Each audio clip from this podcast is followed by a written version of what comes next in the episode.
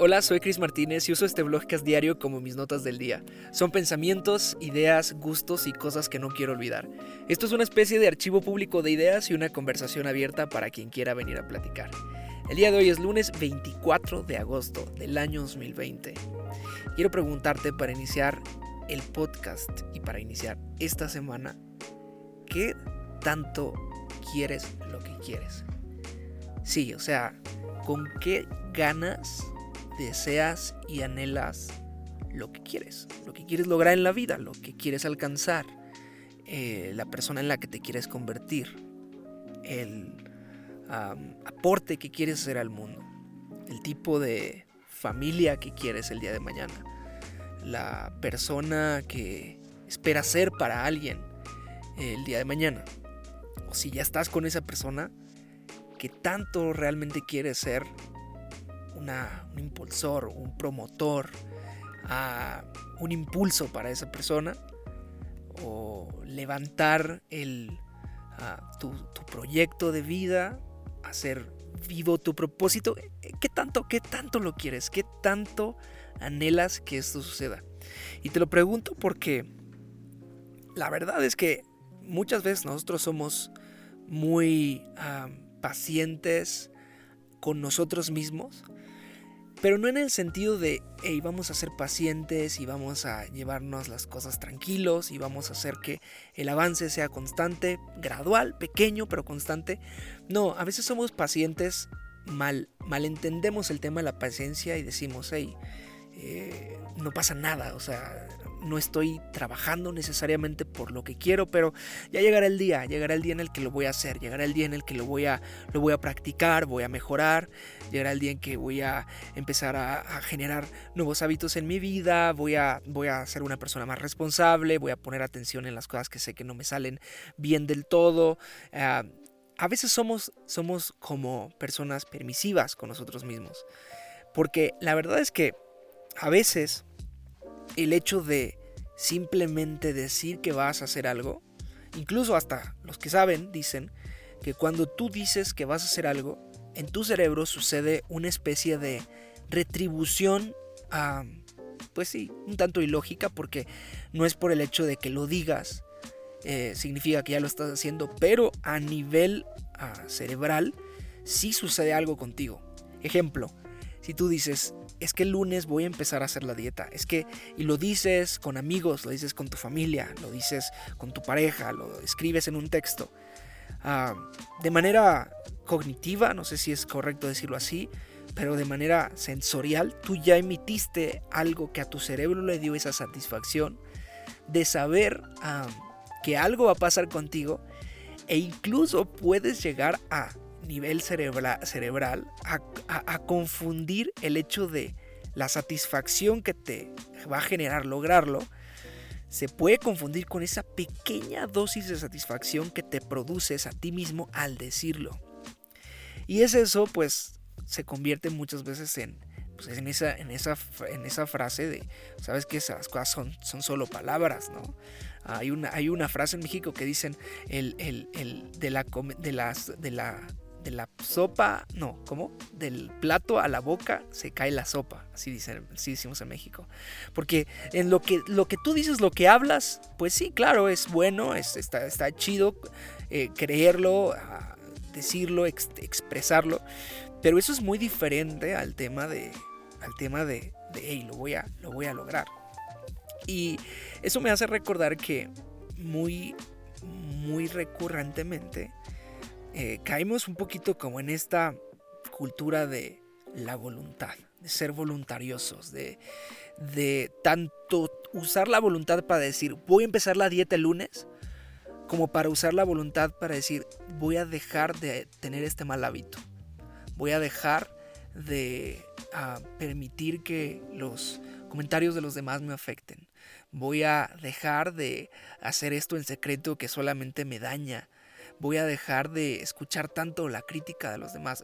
Y, a veces caemos en esta serie, en esta especie como de, insisto, de mentalidad voluntariosa de decir, es que por mi propia voluntad voy a dejar de hacerlo o por mi propia voluntad voy a empezar a hacer cosas buenas, a cosas positivas.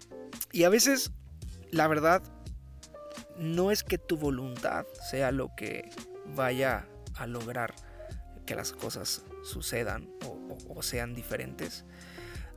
muchas veces, eh, y esto lo leí en, el libro de, Límites, ah, que es escrito por un, por un par de autores, uno de ellos es Henry Cloud, ah, dice que a veces la voluntad no es lo más fuerte que nos hace cambiar, sino la compañía y el crecer en conjunto con personas y el tener una vida relacional. Eh, puede ser con, un amigo, con tu propia pareja, con tu familia, de poner por, por, por delante algo que no solamente son palabras, sino quizá es a lo mejor pedir ayuda, quizá es externar las cosas, pero no solamente en tema de que, hey, fíjate lo que voy a hacer, sino que, oye, esta es mi intención, ¿qué consideras que puedo hacer? Necesito ayuda, realmente necesito, necesito saber qué piensas tú, cómo ves las cosas desde, desde, desde afuera. Y a veces, ah, por el hecho de no entrar como en esta vulnerabilidad, pensamos que por nuestras propias fuerzas, ganas, esfuerzo, voluntad, solitaria, vamos a lograr las cosas. Y no hay nada, o hay pocas cosas tan, ah, pues, dolorosas o desalentadoras que perder o, ganar en, soledad, ¿no? Si bien muchas de las victorias que, vamos a tener que cruzar en la vida son anónimas, son ah, no, no, hay personas necesariamente acompañándote. Cuando se trata de, quizá compartir una debilidad, compartir algo que quieres dejar de hacer.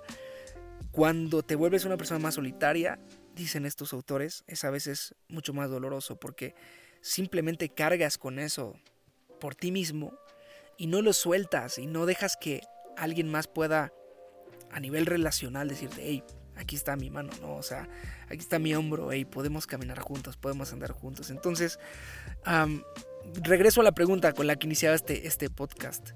¿Qué tanto quieres hacer lo que quieres hacer? O sea, ¿se nota en tu día a día que estás tratando de hacer algo o simplemente estás diciéndote, ah, ok, en algún momento, en algún momento lo voy a lograr?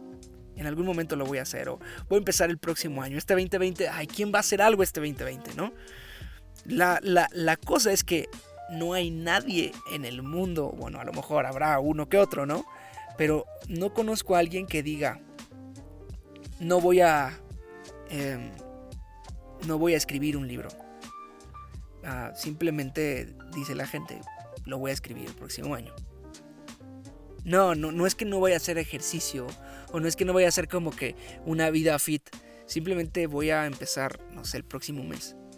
Y a veces jugamos con ese, insisto, ese juego de dopamina, de palabras, que lo único que nos permite es tener una pequeña satisfacción inicial de querer hacer algo, pero, pero nunca se convierte en, algo, en algo hecho, en algo tangible. Por eso, ¿qué tanto lo quieres? Hey, hace falta poner las manos a la obra y te voy a platicar una estrategia de cómo poner manos a la obra en eso que tanto quieres. Y esto hice un curso ah, de personal branding en Skillshare. Esta es una página de, mm, pues, de contenido que, gente sube a videos, cursos. Y nada, de ahí he aprendido un montón. Y una de las cosas que ahora no recuerdo cómo se llama ese curso. Em, pero dice que una de las primeras cosas que necesitamos definir para saber qué hacer es nuestro propósito, ¿no? Y a veces es muy es muy atrillado el tema de cuál es tu propósito, hay un propósito para tu vida, este, Dios tiene un propósito para tu vida, sí, pero, pero, pero ¿qué rayos es el propósito? Bueno, según esta chica que hace el curso que me pareció muy práctico, unas, hay tres cosas que nos ayudan a definir cuál es nuestro propósito. La primera cosa es que listes de 1 a 5 éxitos, éxitos que, que estén en el pasado y que te y que te encanta y que te encanta recordar éxitos que tienen que ver con cosas que te que te hicieron feliz que supiste que fue un gol no eh, terminaste la, la, escuela con honores ah, hiciste una presentación vendiste tu primer producto, em, hiciste un grupo de personas y los lideraste hacia ciertos objetivos, eh, diste una conferencia, compartiste a tu fe a una persona, no sé, éxitos. ¿Cuáles fueron? escribe de 1 a 5 éxitos del pasado. Es la primera parte. La segunda parte, ¿cuáles son algunas cosas, algunas contribuciones que has hecho a los demás que te han llenado, que, te han dejado, que te han dejado así de, wow, o sea, me encantó haber hecho esto por alguien. De 1 a 5 contribuciones que hayan sido experiencias llenadoras para ti. Ah, le diste tu tiempo a, a, un amigo o una amiga que la estaba pasando mal. Eh, practicaste tu, tu generosidad y fuiste, y, fuiste voluntario en una organización. Eh, sirves en tu iglesia y te encanta hacer lo que haces. diste un consejo y viste que eso inspiró a las personas y, te sentiste como vivo, te sentiste viva. ¿Qué fue? Yo, yo lo diría más bien como, ¿cuáles son cinco cosas que te hacen sentir vivo o viva cuando, cuando lo haces por los demás? Contribuiste con algo, escribiste algo que, viste que causó cierto impacto, hiciste un contenido, subiste un video. Cinco cosas. Y por último, cinco cosas, o de una a cinco cosas, no tienen que ser necesariamente cinco, cosas que quieras lograr a futuro. En el futuro cercano, en el futuro medio, plano medio, plazo medio, y en el, en el largo plazo qué es lo que te gustaría lograr el próximo mes, empezando por eso, ¿no? Empezando por, el próximo mes, luego un par de cosas o una cosa que te gustaría lograr a mediano plazo, que sabes que te va a costar un poquito de trabajo, pero que lo vas a lograr, con trabajo lo vas a lograr. Y luego por último algo que quieres lograr en 10 años, ¿no? El primero, o sea, te digo, son cinco cosas que puedes repartir en estos tres rubros, corto, mediano y largo plazo. El primero, este, no sé, eh, escribir un artículo, si eres alguien que le gusta el tema de, escritura, a conseguir un cliente para tu negocio, algo que sabes que, va, a pasar el próximo mes, abrir una cuenta, un blog, por ejemplo, y empezar a subir contenido periódicamente. Y luego, mediano plazo, lograr una cartera de clientes. Mm, hacer que te publiquen en una, en una revista o en un periódico. Eh, lograr cierto número de suscriptores en tu canal, ¿no? Y luego, largo plazo, a 10 años. Bueno, pues ahí, cada una, ¿no? Escribir un libro, escribir varios libros, generar una comunidad alrededor de, tu contenido. Mm, em, ¿cuál, había decidido la otra? Bueno, crear tu propia revista, tu propia, tu propia marca de, o tu propio contenido, brandeado, personal branding. Bueno, con base en estas tres cosas, la primera, éxitos del pasado, la del medio, a experiencias que hayas hecho y que hayan contribuido a alguien más y que te llenaron. Y la tercera, objetivos. Esas tres áreas, ya que las escribas, deberían darte un, un statement, una frase que defina, que defina tu vida. una escritora que busca inspirar a las chicas a ser valientes y estar seguras de sí mismas. Ese es un propósito, un statement. una, un joven que a través del deporte genera recursos que apoyan a organizaciones sin fines de lucro que ayudan a los niños huérfanos.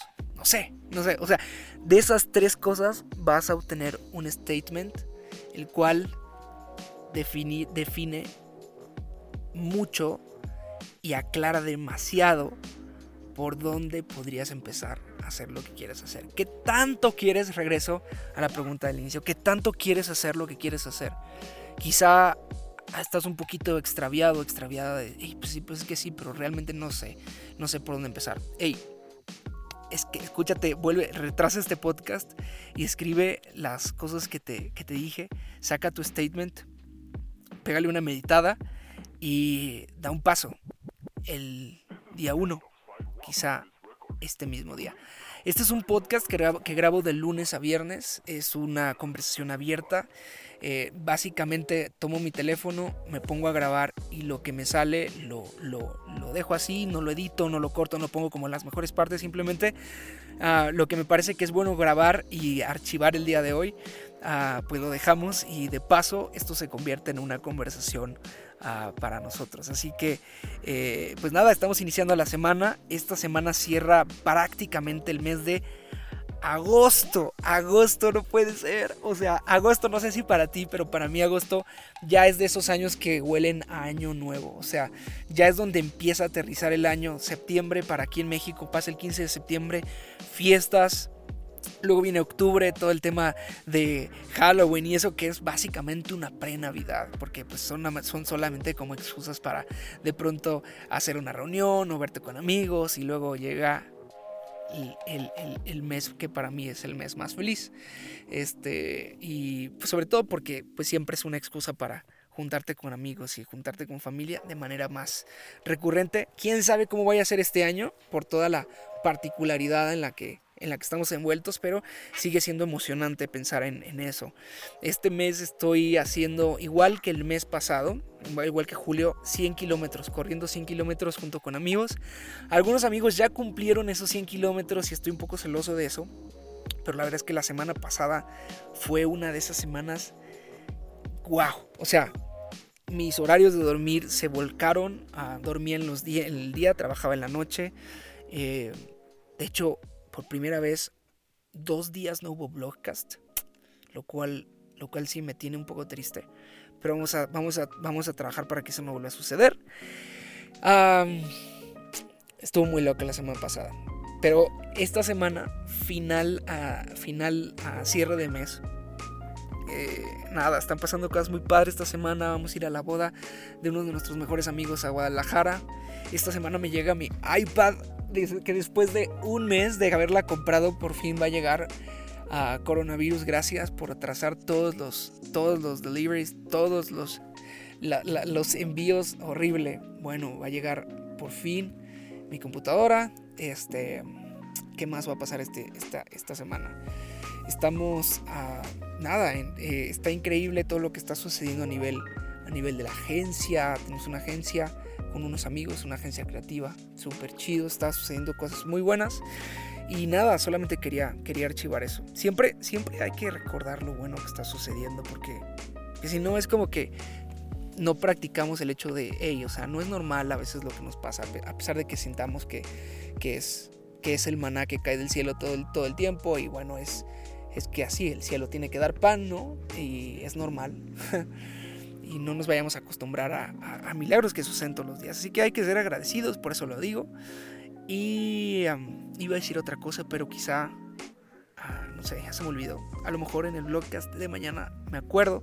Gracias por escuchar el día de hoy. Yo soy Chris Martínez y nos escuchamos el día de mañana. Bye.